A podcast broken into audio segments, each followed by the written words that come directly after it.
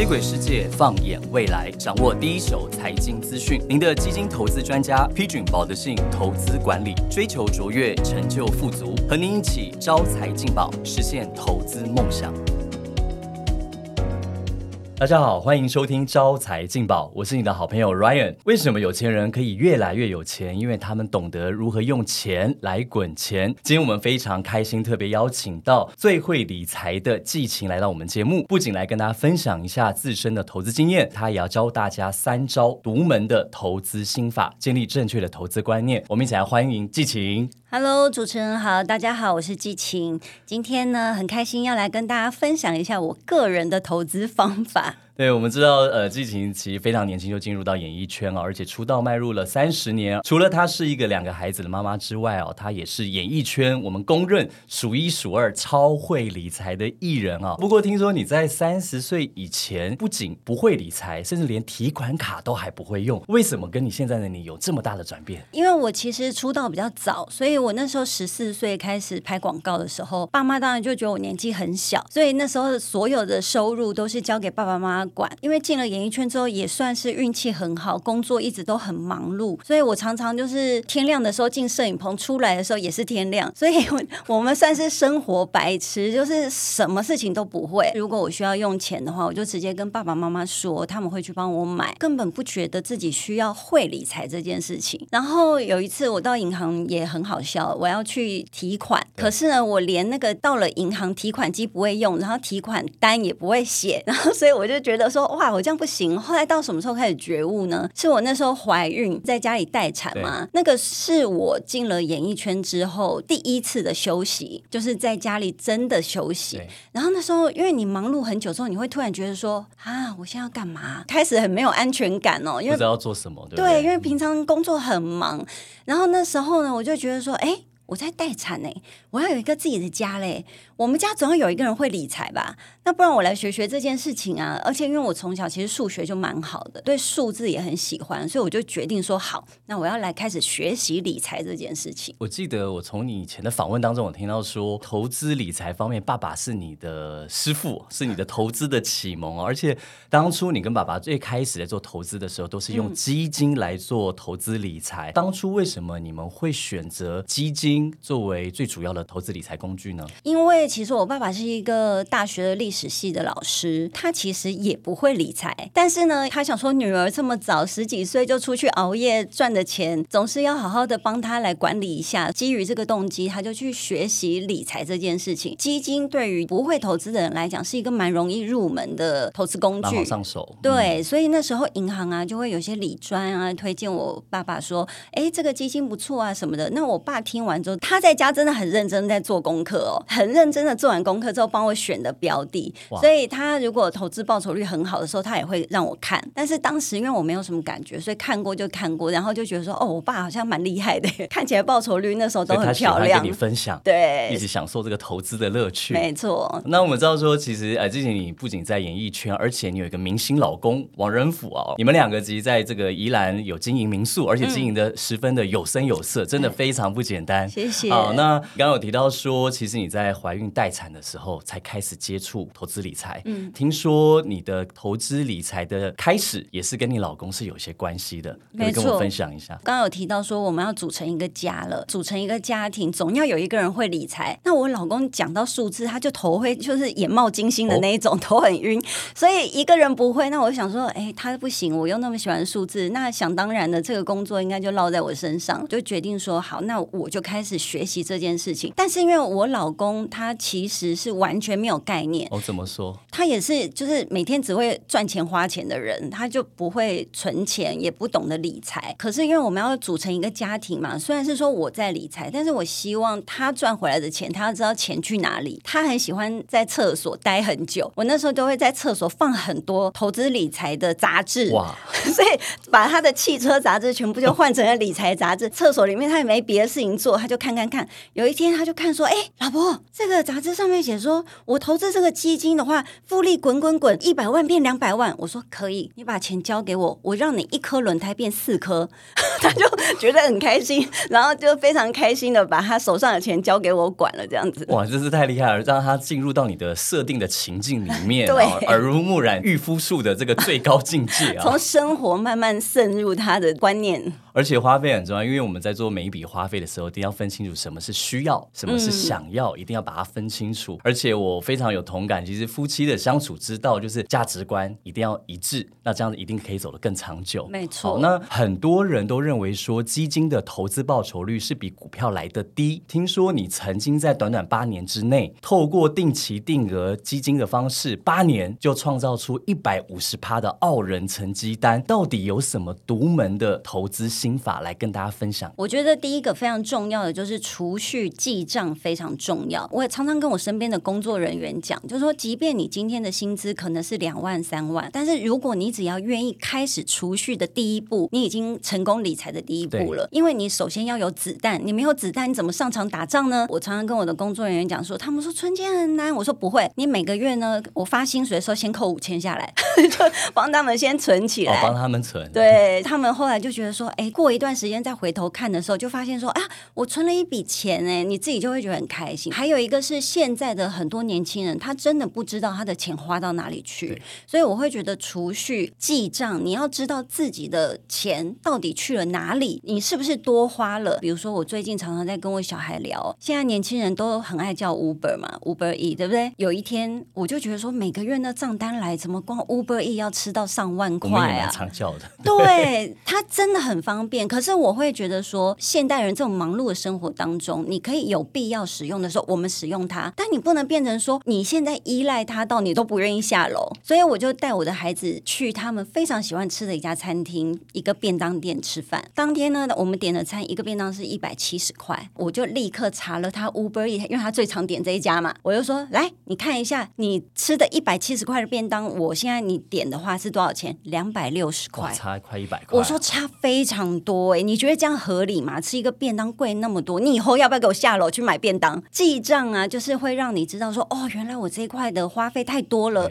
我需要控制一下，还是说我的跟朋友的娱乐费太高，那我是不是可以压缩一点，让自己每个月存一点，存一点起来？知道说钱花到哪边去。没错，我觉得这个观念很重要，所以我也很要求我的小孩做这件事。正确理财观念，是要从小做起啊！存钱就是第一步，而且要记账。好那我我们也是常常听到说，很多年轻人都说自己的薪水也没有多少，钱都存不到了，更不要说投资了。对年轻人或投资的新手来说啊，我们不仅要存钱，而且我们可以透过定期定额，也就是你在存钱的方式，就是说领到薪水的那一天，先把三分之一存下来。比如说你刚刚讲五千块，或者说哎，今天你薪水三万块，至少存下。一万块拿去做基金的定期定额，不仅这样可以参与长期的投资，也不会让你钱随便就花掉，也不知道花到哪边去。不仅是存钱储蓄，而且是一个投资蛮不错的方式。最重要的是要存第一桶金，不管未来要呃创业也好，或者是要成家立业、完成梦想，就可以距离更进一步。所以我也想要提醒大家哦，就是我也常常都讲说，投资的钱不能拿你的生活费来投资理财。你为什么要储蓄？因为你储蓄有了子弹之后，你才可以不要动到你的生活费来投资，那你才有时间去跟他争取那个报酬率。那有没有你的第二招独门心法？要不要来跟他聊一聊？好的，我的第二招呢，就是要让这些财经的讯息融入你的生活当中。怎么说呢？例如我刚刚讲说，我拿那、理财杂志放给我老公看，这也是一种深入的方式。然后像现在其实非常的方便，因为像我那个时候在学理财的时候，那个时候因为手机还不便利，只能就是看很多的理财书。我真的是上网订了很多的理财专业的书回来看哦，还看那些图形啊，什么分析图、基本面啊，技术面啊，看很多。嗯如果你想要学会投资理财这件事情，自己做的功课也不能少，有很多投资的 A P P 啊，然后或者是有一些投资平台，他们都会有很多的资讯可以做分享。甚至比如说像大家最常滑的就是 F B，我们这个年代啦，哈，年轻人现在不知道 F B 的话，其其实我也有追踪很多的理财的网站。当我在华 FB 的时候，哎，突然就会跳一个说：“你知道现在前三名的配息率最高的基金是什么吗？”就是你常常在生活当中去累积你的资讯，再去做决定你要做什么样的投资。所以，因为现在这个资讯来源真的非常广，而且更方便。不少的基金公司也都会针对每一季的趋势或者不同的市场来提供投资的报告跟资讯啊。比如说，像是我们批准宝的信投信的网站啊，就有像投资人提供最及时、最完整的投资建议，而且是针对全球的市场来帮大家去做筛选。比如说，到底现在七月份、八月份究竟要该买台股还是美股？产业到底要选择医疗还是要选择呃这个消费？我不同的产业都可以在呃整个保德信的网站都可以找到所有你想要的答案。决策之前也可以上一些基金公司的网站来去做一些参考。没错，我就接着跟大家分享我的第三招。第三招呢，就是我很喜欢用定期不定额的方式买基金。原因是我那时候接手我爸爸前期是我爸爸在帮我管理基金嘛，后来我自己开始理财之后，我爸爸就想说，呃，你也长大了，然后你现在也已经开始学习，所以他就把他手上帮我的投资标的全部都转给我，对，交棒给我。一开始的时候，我觉得真的很棒哦。可是呢，我运气真的很好，因为我就碰到了两千年的一个科技泡沫，那时候跌的很惨。对一个新手来讲，其实真的有点措手不及。爸爸那时候帮我买的时候，其实有一些是单笔购入的，我就发现说，哇，单笔购入的，它一叠起来的时候，它的负报酬率真的很惊人。当你要等到它再反弹回正报酬率的时候，你要等 double 的报酬率才有可能花更多的时间跟报酬。没错，然后所以在这个过程当中，我就一直在思考说，我要怎么样调整我的投资方式。一开始我是用定期定额来买，过了一段时间之后，因为我也是自己每天有在做功课啊，我都会长期的关注我有在投资的基金，发现说，哎，好像定期不定额会是一个更好的选择，因为它会在低一点的时候让你买入更多的单位数，等待反弹的时候，如果你是用定期不定额，你的反弹时间一定会比别人短，就达到你想要的报酬目标。所以我自己个人是非常喜欢定期不定额这个投资方式。再来的是，因为像很多人买了基金啊，他就不关心了，他觉得说，哎，反正就放在那边，他自己会生钱出来。我觉得这是一个非常不好的习惯，就是说你要关心你的投资，你的投资才能操作的很好。为什么呢？因为如果它负了，我们要尽快的做调整；如果它有正报酬，你要入袋为安，要不然都是纸上富贵，白忙一场。所以我其实蛮关注自己投资的标的。第一点的时候，如果我还是看好这个市场的话，它在低一点，我已经用定期不定额买了嘛。然后我现在觉得说，哎，它到了一个蛮低的水位的时候，对我就会加大我的投资，增加我定期不定额扣款的金额。例如，我可能本来一次扣款三千，我可能就变成三万，就是用这种方式，在低水位的时候，就是让它的单位数可以买的更多。所以其实我觉得，其实你对定金额已经非常非常了解，我几乎 不知道该怎么做额外的补充了。因为你在做的不是一般的定期定额而已，而且是定期不定额。我们一般讲的进阶版，就是你平常都是在定期定额，但是呢，随时都准备一个资金。今天如果市场开始出现不理性的下跌的时候，你可以加大扣款金额，或者是单笔进场。哦，可以让定期定额加单笔可以危机入市，当时也可以扣到更多的单位数，然后市场上来之后，当然就很快的回本，甚至可以呃往上创造更高的一个报酬。我觉得定期定额其实不管是新手或老手啊，不管是你是小资族或者是高资产客户啊，其实都是可以透过定期定额来去提高你的投资胜率啊。那你刚刚有在讲停损停利啊，因为我们常常在说进场是徒弟，会出场才是师傅，如何适时的停利。甚至落袋为安也是一门学问，能不能请教一下？说你是都怎么做停利？停利点设在几趴？我一般来说啊，我的停利点可能会设在二十到三十左右。我刚刚有讲到，我是时时会关注我的投资标的的人，所以如果我看最近的大盘整个走势都非常的好，多头的方向的话，我通常还会在等待，让我的报酬率可以再提高，就是不会那么急的出场。但是假设你今天你是一个比较保守的投资人，你就觉得说，哎，我十十趴，我已经很开心啦。这个时候呢，我也有可能就是出一半。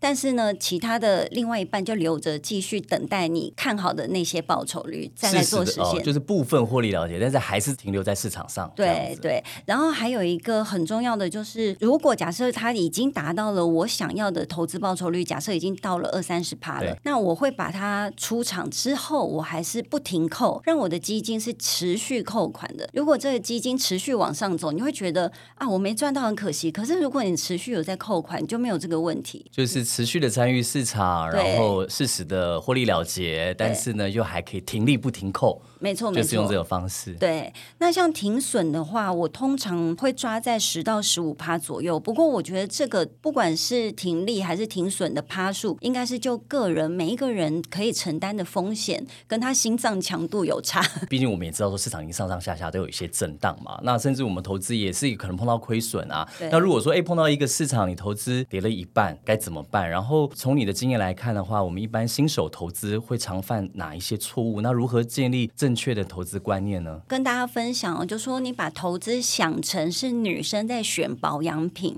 比如说女生在选保养品的时候，你有干性肌肤，你有油性肌肤，所以你适合的保养品是不一样的。那这是一个比较简单、大家容易理解的一个比喻方式。工具跟标的其实也关系到每个人的个性。那我今天分享的是适合我个人的投资方式，比如说像我老公好了，他就是一个无法承担风险的人，所以交给你就好了。他如果看到报酬率是负的，他就整颗心就揪在那里说啊，现在亏钱呢。所以通常到后来，只要有负的，我都不会让他知道，我都是报喜不报忧。所以他也常常讲说，你每次都跟我讲说，哦，这又赚二十趴了，这又赚三十趴了。今天出国的机票钱是谁谁谁请的？我常常跟他讲，所以为什么不要用生活的费用来投资？就是因为景气是一个循环，它有低点，它就有高点，它有高点，它就会有低点。先评估一下自己可以承担的风险到哪里，我就可以等待景气再回来到高点的时候再出场，所以我都会跟他讲说：“你不要动我那笔钱，因为我这笔钱还在等。”他就好好的工作赚钱，对，投资理财就交给你就好。没错，一开始大家在要开始操作投资的时候，我真的觉得基金是一个很不错的选择。你可以从很多的资料去看它的评分，会有专业的经理人帮你做操作，在选择的时候看一下每一只基金它都有不同的市场、不同的绩效来做评估。你说了解自己可以承担的风险，我非常同意这一句话。因为我们在做投资，千万不要为了赚卖白菜的钱而去担卖白粉的心哦。因为投资一定要跟选择商品，要跟你的风险属性一定是要相符合的。而且基金投资很方便，交给专家之外，三千块就可以开始启动你的投资的计划。所以我都常常鼓励我身边的年轻人，他们都会觉得说投资好像是一件很难的事情。可是你看，才三千块，是每个人其实你一天少喝一杯咖啡，你一个月下来你就做得到。如果如果你不理财，财永远都不会理你。所以我就是有一个至理名言，是我的人生目标，就是我用劳力、辛苦、熬夜赚回来的每一个子儿，都要出去给我打仗，每一个子儿再帮我赚两个子儿回来。所以我就会很认真、很愿意花时间在看这些资料，并且关心我的投资。对，投资就是用钱来滚钱。好，那我这边也想跟大家分享一下，如果一般的投资新手不知道该怎么样挑选基金的话，可以从大九好的市场来去做挑选。什么是大九？好呢。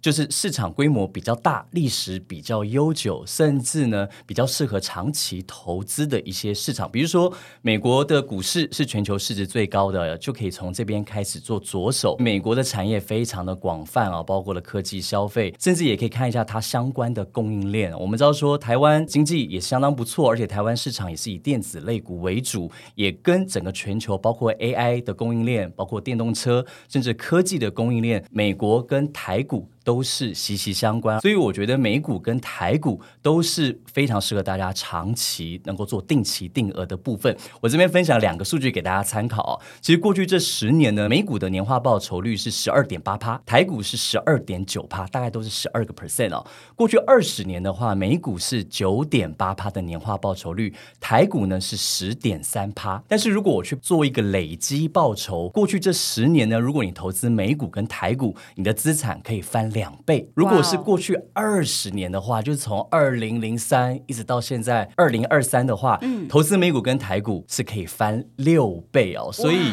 这真的非常惊人。所以听你这样分享完，听众朋友是不是应该赶快开始你的投资之路？对，因为其实真的不能去小看这个复利的力量。我们常常说滴水穿石，透过时间不断的累积，那复利的效果，而且。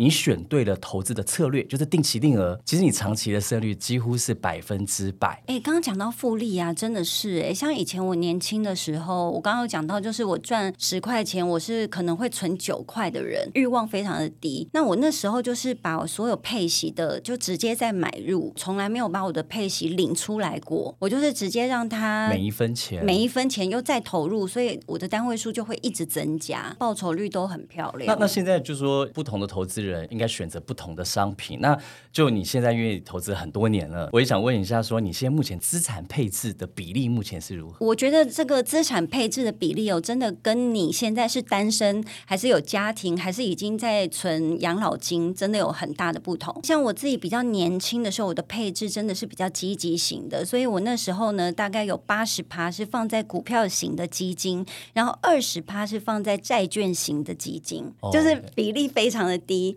可是后来经过就是金融风暴之后，觉得好可怕。然后那时候呢，就有调整了我的投资比例，就变成五五。但是像现在，因为我已经开始存小孩的教育基金啊，然后我们也随着年龄越来越增长，所以我现在的投资比例的话，我就会股票型的基金就变成四成、三成到四成一点。对，然后债券型的基金呢，就是六成到七成。像那个基金债券，他们在配息的时候啊，你去刷你的那个存折本，你真的觉得说哇。钱一直在滚钱呢，我的子儿一直在增加，然后好像有一种被发零用钱的感觉。债券可以让你带来这种稳健的收益啊！好，你现在是股市债六，好，所以说这是跟我们呃每一个人不同的人生的阶段，应该要动态去调整的。是，但是我想问一个投资心理学的问题啊，我们觉得说，哎，投资听起来很简单，但是自己心里常常是最难克服的。今天如果说我今天买了基金之后，立刻就被套牢，了怎么办？我真的那时候我也有被套牢到负四十趴。负五十趴都有砍掉，它真的觉得心里很痛。但是因为那时候我的投资标的是拉丁美洲，拉丁美洲对，当时拉丁美洲有一段时间跟市况非常好，所以我前面是有吃到甜头的，就是它的获利报酬率有到三十四十都有，很漂亮，所以我很有信心，才会在它已经负二十三十的时候，我都没有处理它。结果呢，它就一路给我跌到负四十、负五十。那时候我就想说，这笔钱到底怎么办？结果有一天突然哦就醒了，我就觉得说，假设我一一百万，我只剩下五十万好了。我不砍它，它五十万就在那边像一潭死水一样，等它再弹上来要等多久？而且看了也不开心，都是红字。而且还有一个是，这个市场已经不被看好了，这个是一个大前提。对，所以那时候我就狠下心来，我就把它给砍了，就是立刻赎回。因为你想想看，你把这五十万放在一个不对的标的，它就会变死水。可是你把它放在一个很有希望、现在正被看好的市场的话，你是有可能很快就五十万变七十万，七十万可能。变九十万，九十万就变一百万的，一百万就回来了。有的时候难免遇到负报酬，如果真的没看准，你看错了，赶快认赔出场，选择好的投资标的。现在选对市场很重要。那如果自己真的不会选，就交给专业来选。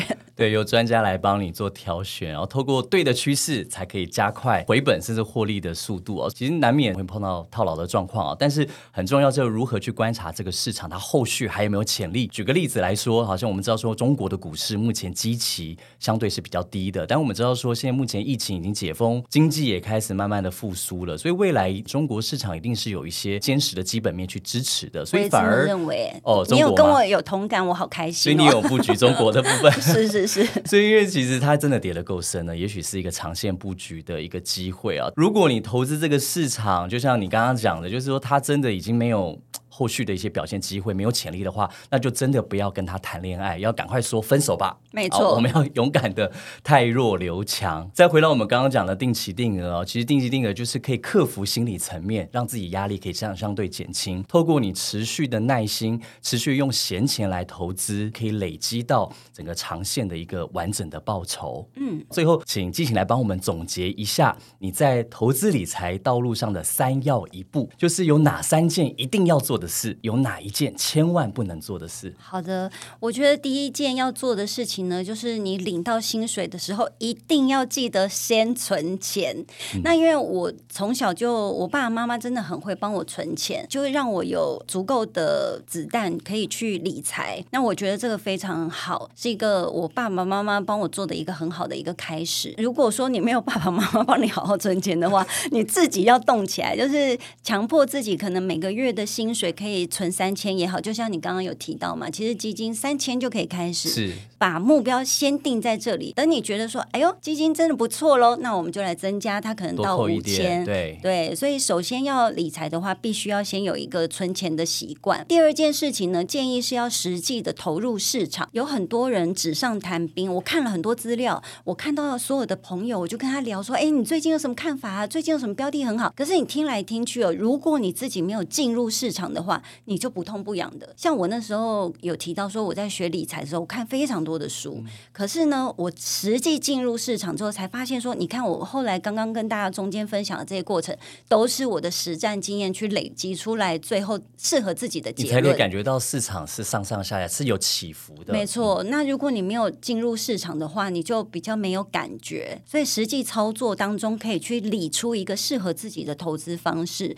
那如果你真的很怕亏损的话，其实就像我们刚刚提到，交给专业的经理人，他会去帮你操作，或者强迫自己用定期定额的方式去平摊你的成本跟进价，也是一个方法。第三个呢，就是我最喜欢的定期不定额。如果你一进场之后，市场就开始下跌，如果你没有定期不定额，你就会觉得说完了，它开始跌了，我怎么办呢、你知道那个心理就有压力。对，可是如果你用定期不定额的话，你根本在不知道的状况下，诶，它这样缓缓下跌，可是你不知不觉当中，你就一直在增加你的单位数。对，所以当它一反弹的时候，人家还在付报酬，你想说，哎呦，我已经挣了耶！因为我们 成本都已经被摊平了，对你的成本就已经摊低了，所以我觉得定期不定额，我个人是蛮喜欢的。但是建议大家今天听完还是要做功课，这就是我要讲不要做的事。最后要提醒大家不要做的事情，就是不要只听人家说对，这个就会让你变得非常的危险。在投资的道路上，一定都会常常听人家说，听朋友介绍，